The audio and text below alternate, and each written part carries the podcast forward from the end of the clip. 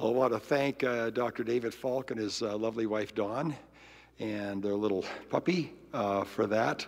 Um, so welcome, everybody, and I want to welcome everybody who's watching online uh, as well. Just a reminder about, uh, this is year end, uh, as you've already noticed, and uh, we are going to encourage you just to, if you want to get receipted, a uh, charitable receipt for your giving uh, to be credited to the year two thousand twenty, if you're bringing us um, cash or check or anything like that, it needs to be here at the church on the morning of, by nine a m, December thirty-first. If you're giving online, you've got till midnight, um, I guess eleven fifty-nine on December the thirty-first to do that.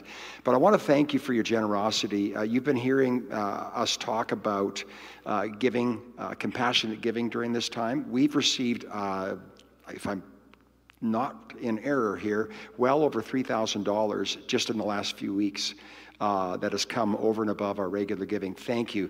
And so Jesus said, it is more blessed to give than to receive.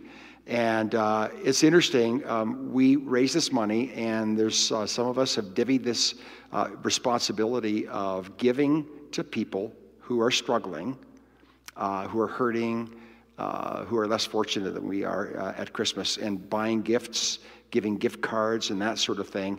And uh, two ladies in particular, Kim and Malva, have really been going after this. And this morning, um, I, I came to the church, and these ladies were just giggling. They were having so much fun. And that you demonstrated that it is more blessed to give than to receive. And uh, because I know they're just having the time of their life doing this, and uh, we're going to be making deliveries this week. So thank you so much. Thank you for supporting your church. Uh, please help us in whatever way you can during this difficult time, but do remember those, uh, the poor, and remember those who are struggling. Father, I just want to thank you for uh, the opportunity to meet today, and I pray that you would help me. Uh, Holy Spirit, may you um, fill my mouth with uh, your words, and uh, may this message be, as it were, uh, from the Lord and not just from me. And I thank you for the Bible. We thank you for this passage today that we're going to examine, and we pray, Lord, that you would use it uh, to encourage us and to build us up in our faith. In Jesus' name, amen. Well, I don't know about you, but uh, I, I like surprises. I, I do like to be surprised, but there's some surprises I enjoy, and then there's some that I don't enjoy so much. Um, so it, it kind of depends on the nature of the surprise. I, I love a surprise birthday party, you know, that, that kind of thing, especially if I'm the recipient of it. That, that's kind of fun. Um, uh, some of you uh, are hoping that you're going to be surprised at Christmas when you get that gift that you were not expecting, but you're really glad you got it. Uh, there are happy surprises. And we enjoy, usually, happy surprises. But then there's some surprises that are not so nice.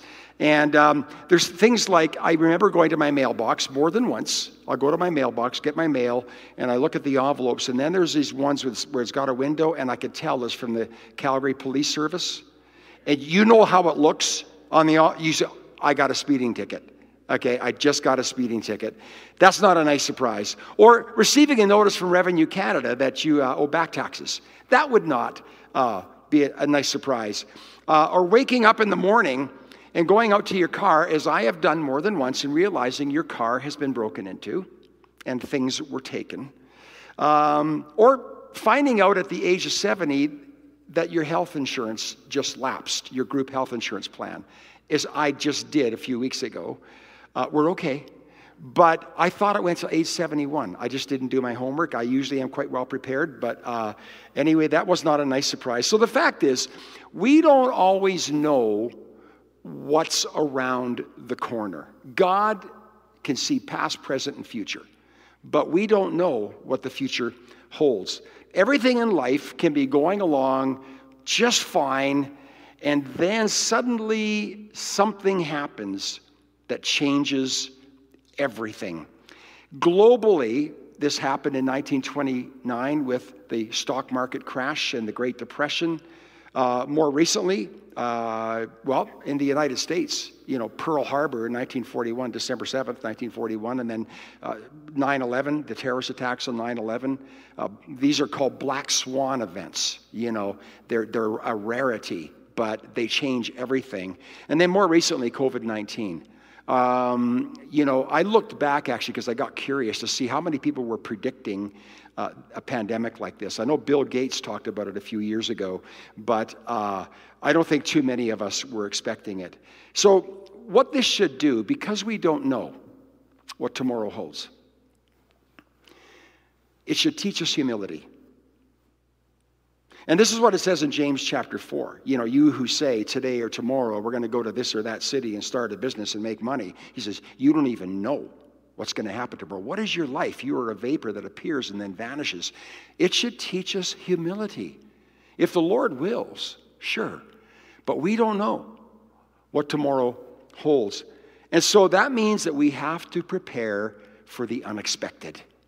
We need to be prepared for the unexpected. And that's what I want to talk about today. How can you be prepared for the unexpected? That's why we buy life insurance. How many of you have ever had life insurance or have life insurance right now? Okay, I think a lot of you. Some of you maybe don't believe in it. But the reason people buy life insurance is uh, just in case the breadwinner of the house dies, let's say, and then they, you know, that person can know that his or her family are taken care of. It's also why when I go for a walk on a cloudy day and it kind of feels like rain, I'm going to take an umbrella with me just in case, and I usually have a rain jacket tied around my waist. Um, and so for me, I really like to be prepared, and I actually am a fairly well-prepared person. My wife uh, can outdo me, uh, but together we make a pretty good team. We're actually quite well-prepared Uh, for just about everything we do. I do not like to be caught off guard, but if I am caught off guard, I love to know that I prepared in advance for just that eventuality. Um, and so I like to plan for unexpected contingencies. Uh, somebody once said, I, I don't know who said this, but you should always be ready to preach on a moment's notice, pray on a moment's notice, um, give a testimony on a moment's notice, sing on a moment's notice, or die on a moment's notice. Just be ready at all times to do any one of those things. Now, we know that preparedness is important. How many of you remember fire drills when you were a kid in school? I remember, I mean, at least back when I went to, to school in the fifties and early sixties uh, in elementary school, I remember the sound of that bell. It was really jarring, and that bell would go like crazy, and the kids would jump up from the desks, and we had this fire drill. Just because in the, uh, in the unlikely event of a fire, we would know what to do, and everybody, uh, we, well, we wouldn't panic. And so preparedness, readiness, should become a way of life for us so that we're just ready for anything. And that's especially true in the spiritual realm. And that's why I hope that everybody who's watching or everybody who's listening today will pay attention to what I want to share with you.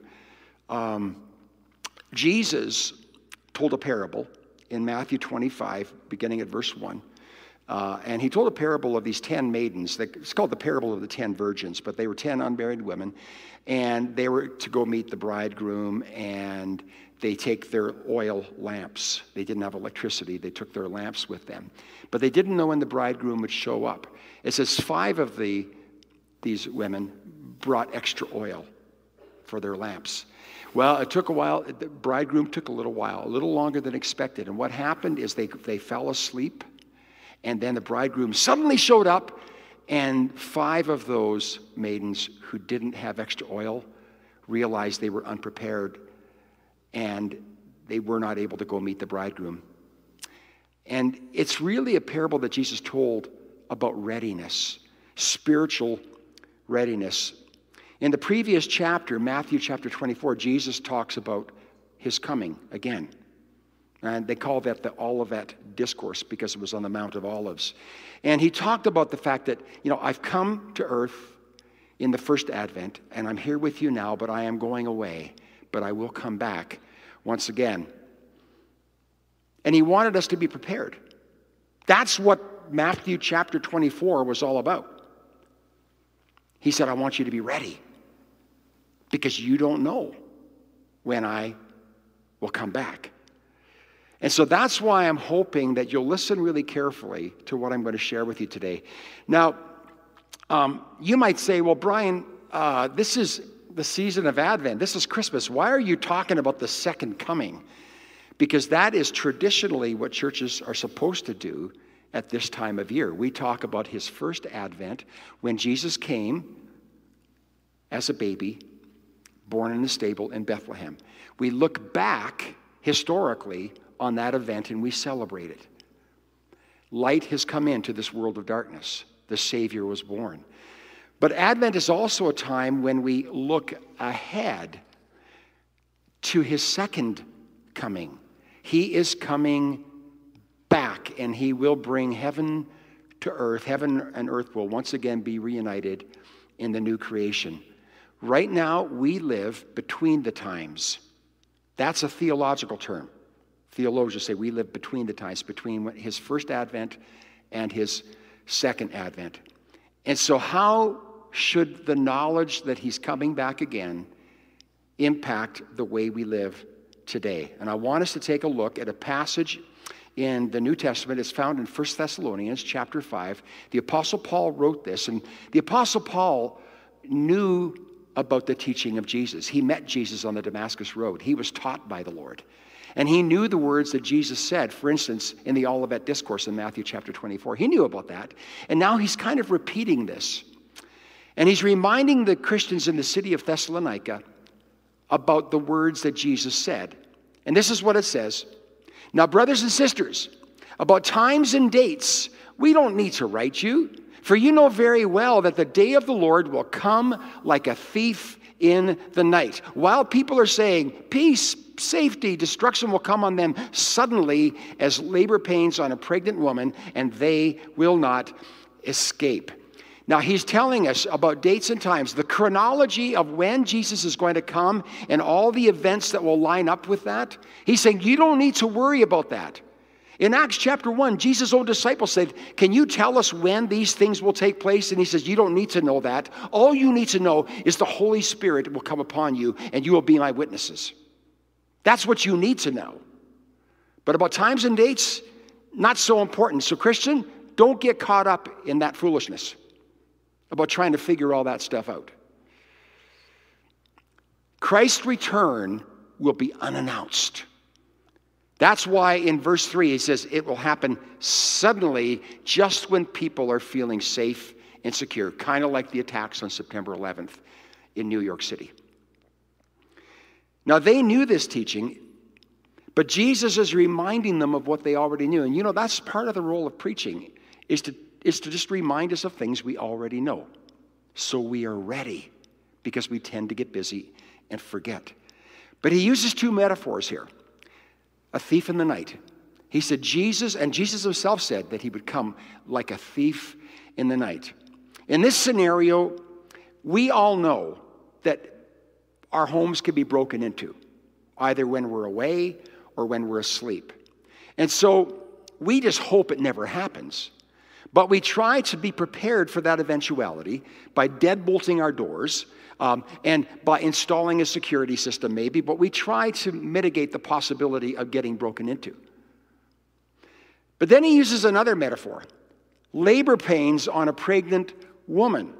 In this scenario, you know it's going to happen, you, you just, you are looking forward to it, but you just don't know exactly when it's going to happen, the exact day and the hour.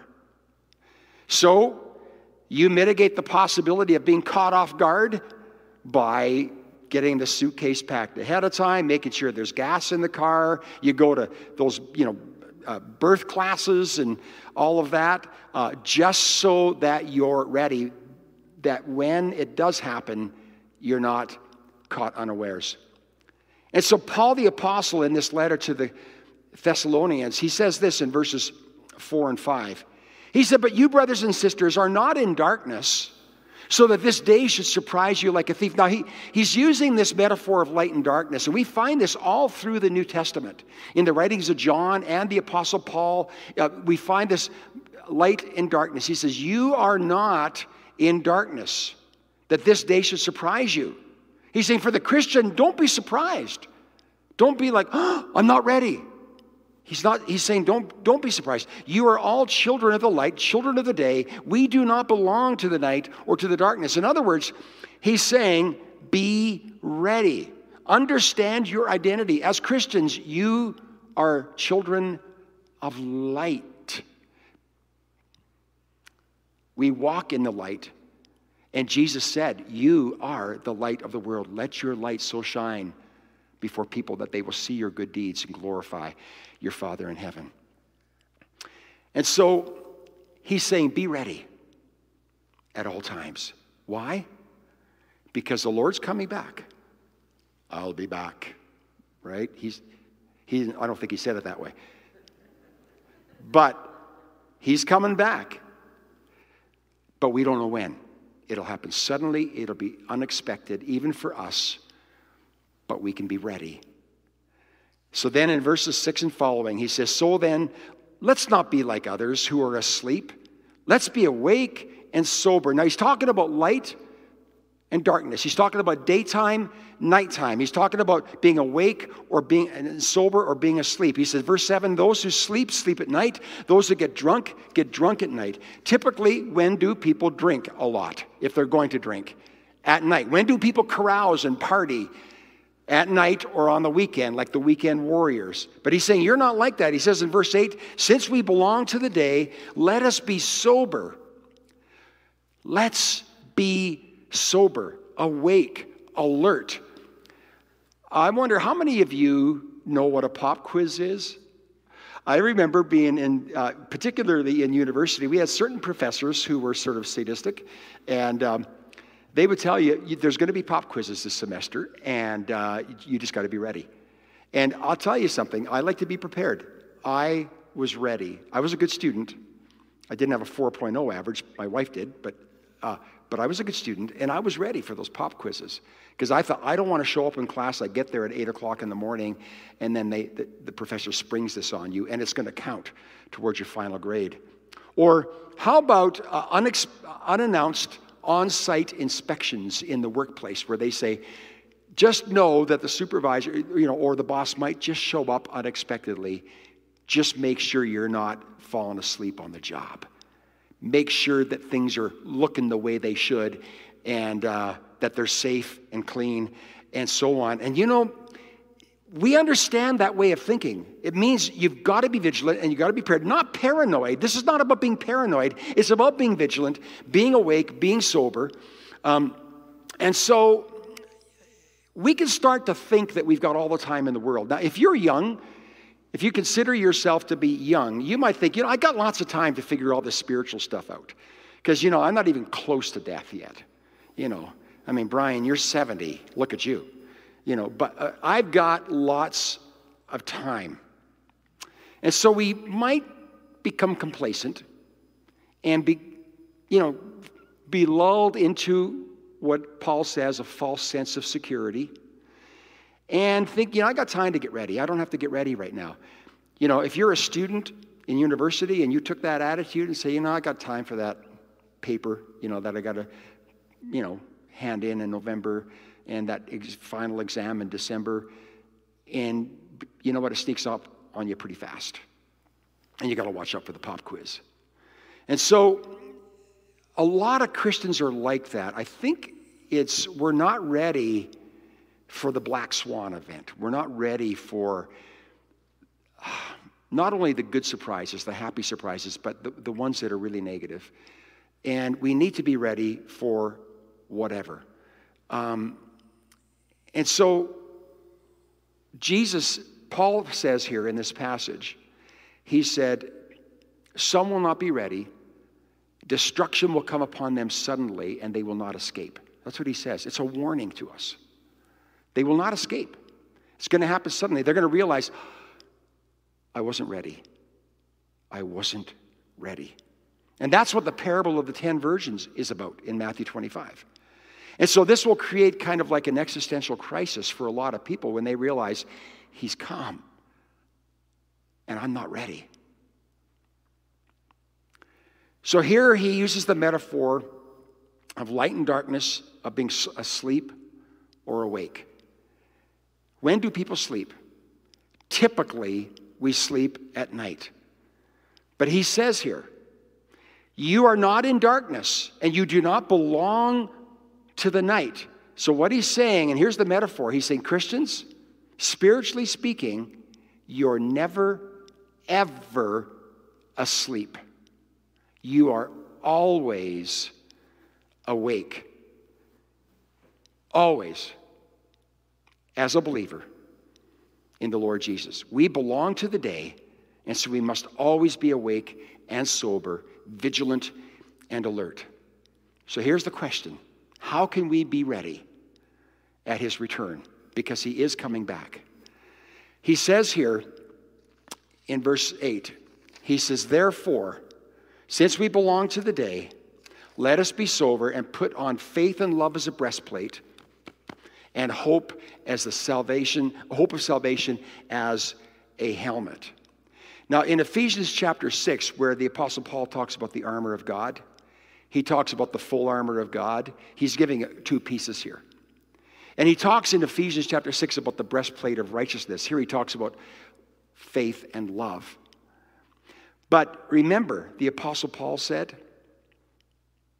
I want to be found in Christ, not having a righteousness of my own that comes from the law, but that which is through faith in Christ. The breastplate of righteousness is faith. When you stand before God on the basis of faith in the Lord Jesus and what he has done for you, that's your covering right there. And the Apostle Paul, when he says, put on faith and love as a breastplate, you know what he's saying? Uh, Galatians chapter uh, five, verse six, the Apostle Paul talks about faith expressing itself through love. If you have genuine faith, your faith will express itself through good deeds, through good works. Your faith will express itself through love. And what is love? Love is practical deeds of kindness and compassion. That's your breastplate. And he's saying, don't be lulled into a place of spiritual complacency. Don't say to yourself, well, somebody else will take care of that need. I don't need to worry about that. I've got lots of time to get my act together. Or I've got lots of time to get involved in ministry. No. Today is the day. And that means that we need to be paying attention to our faith. I wake up every morning, as you know, and I just don't miss, I don't allow myself to miss my daily quiet time, where I take my Bible, I've got my journal, I often have a devotional book, and I got a pen, and I've got my coffee, but I have my devotions in an generally in an unrushed time where I can sit and soak in the presence of God. That's putting on faith and love as a breastplate. I can I can't tell you where I where I might be if I wasn't doing that every day.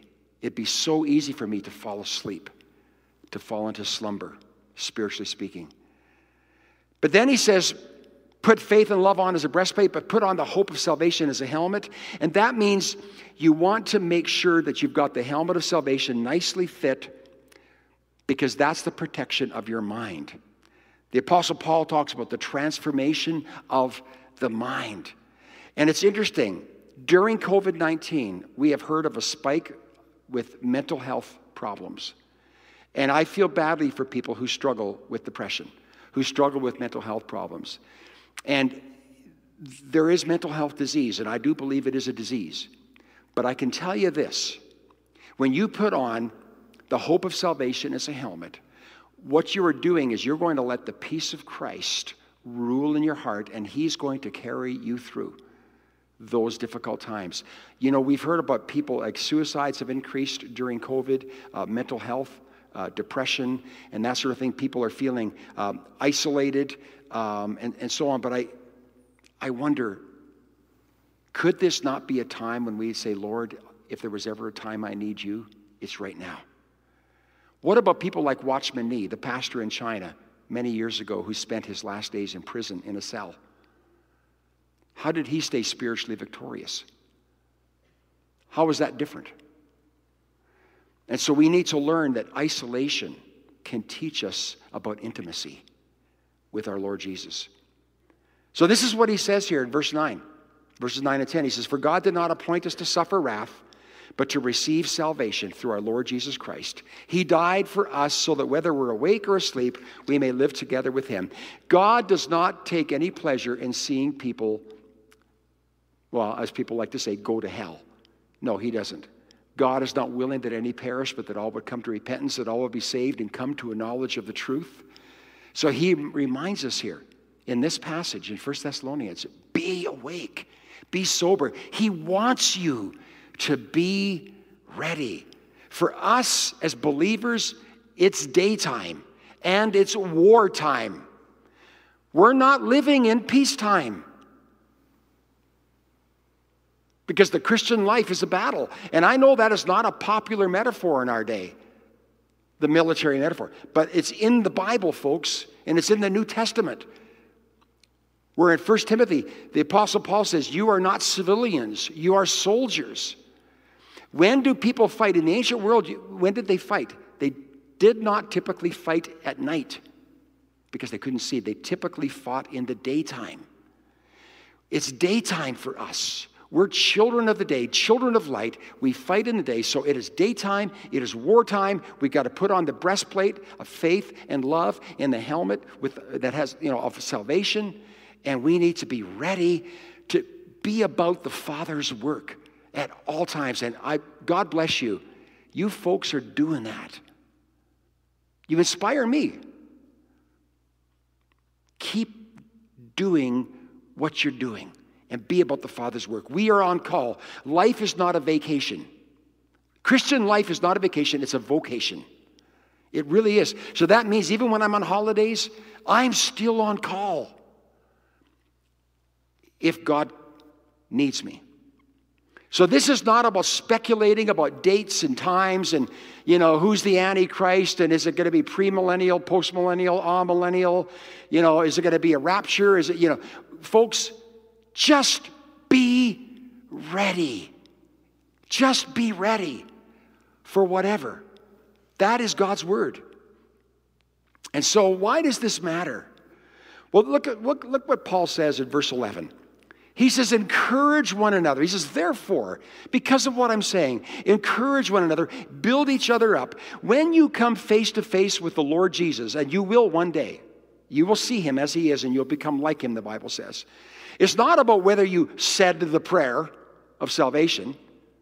Jesus, I don't think he's going to ask that. Did you say the prayer? You know, it's not about whether you professed, I believe, because anybody can say words. It's going to be, was your life transformed and were you conformed more and more to the likeness of Jesus Christ, as it says in Romans eight twenty-nine? Paul says in Galatians four to the Galatians, I am in the pains of labor for you until Christ is formed in you.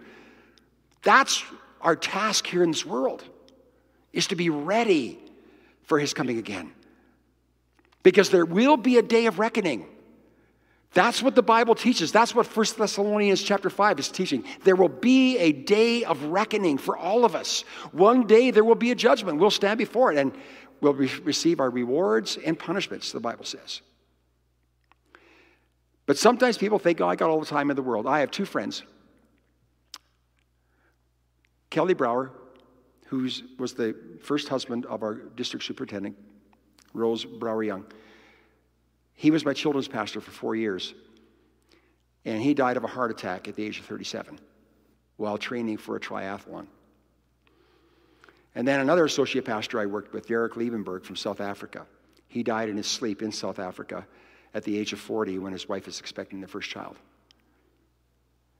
I can tell you this, though. They were ready. And their wives were comforted to know that these men who died an untimely death, as far as we can see, were ready. So it needs to impact how we live today. It's not about dates and times and trying to figure out the chronology of Christ's return. That's, no. It's about a transformed life. Let's hope for each one of us that when Christ returns, it'll be a happy surprise. it's, it's supposed to be a celebration because the bridegroom has come for his church. It should be a celebration. And so what I want to do is I want to lead us in prayer. And I'd like us just to bow our heads, and then we're going to have communion together as we close. For those who are watching online, for those of you who are here, do you believe that Christ died for us and for you? Do you believe that he rose again in the body on the third day, and that he lives now? Do you believe that he is now at the right hand of the Father in heaven, far above all rule and authority, power and dominion, and every name that is named? Do you believe that? Do you believe that he is coming back to save us, to rescue us from this fallen world, from this world that's engulfed in darkness, to bring us into the kingdom of light, the kingdom that he is preparing for us?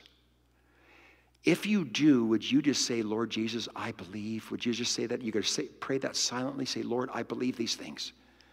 Well, if you do, then here's what you need to do, and, and what I need to do is be sober and awake. Would you say, Lord, help me to be sober, to be awake at all times. It's daytime. Wear your armor and be a soldier, because it's also wartime.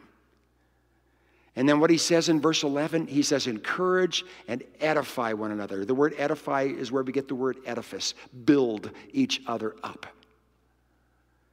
That's our task, to be awake, to wear our armor, and to edify each other, encourage each other spiritually. So would you now say, Lord, I am willing to confess you with my mouth. I am not ashamed of the gospel. I will confess you to anyone who needs to hear and who is open to hear your message, the good news of Jesus. And Lord, I believe in my heart that you raised Christ from the dead.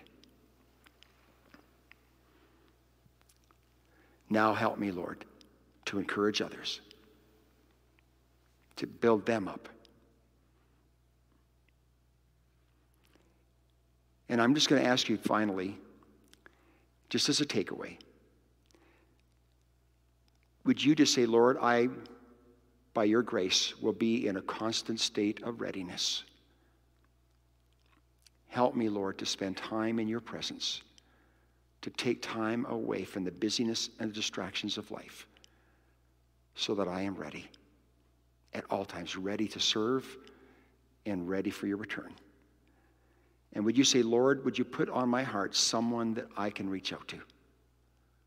Someone who needs Jesus. Someone who needs hope. Someone that I can encourage. Thank you, Father, for this time together. Thank you for this word in First Thessalonians chapter five, for the writings of Paul, for the writings of Scripture. In Jesus' name, amen. So if you didn't get um, one of these on your way in this morning, uh, this has, this is just a little uh, communion cup with some grape juice, and there's a little wafer there. And we are going to, just in closing, and for those that are watching online, um, you can join us. And we are going to, well, the Apostle Paul said in First Corinthians chapter eleven, he said, when we celebrate the Lord's Supper, he said, we proclaim his death until he comes, until he comes. And he is coming back again. So this is a proclamation of our faith and our readiness for his return. The body of our Lord Jesus Christ, broken for you. Take this and eat in remembrance that Christ died for you.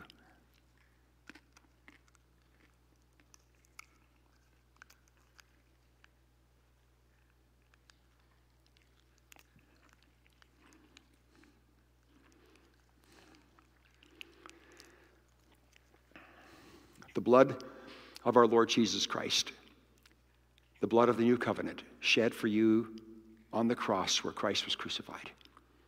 Take and drink in remembrance that Christ died for you.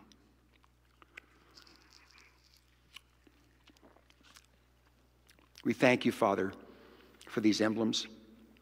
They symbolize the body and blood of your Son, Jesus. broken for us and the blood shed for us. May we be broken for those, Lord, to whom you send us. May we be willing, Lord, to pour out our lives the way Jesus did, so that all of us can be ready when you return. In Jesus' name I pray. Amen. God bless you all. Have a great week and Merry Christmas. Five days.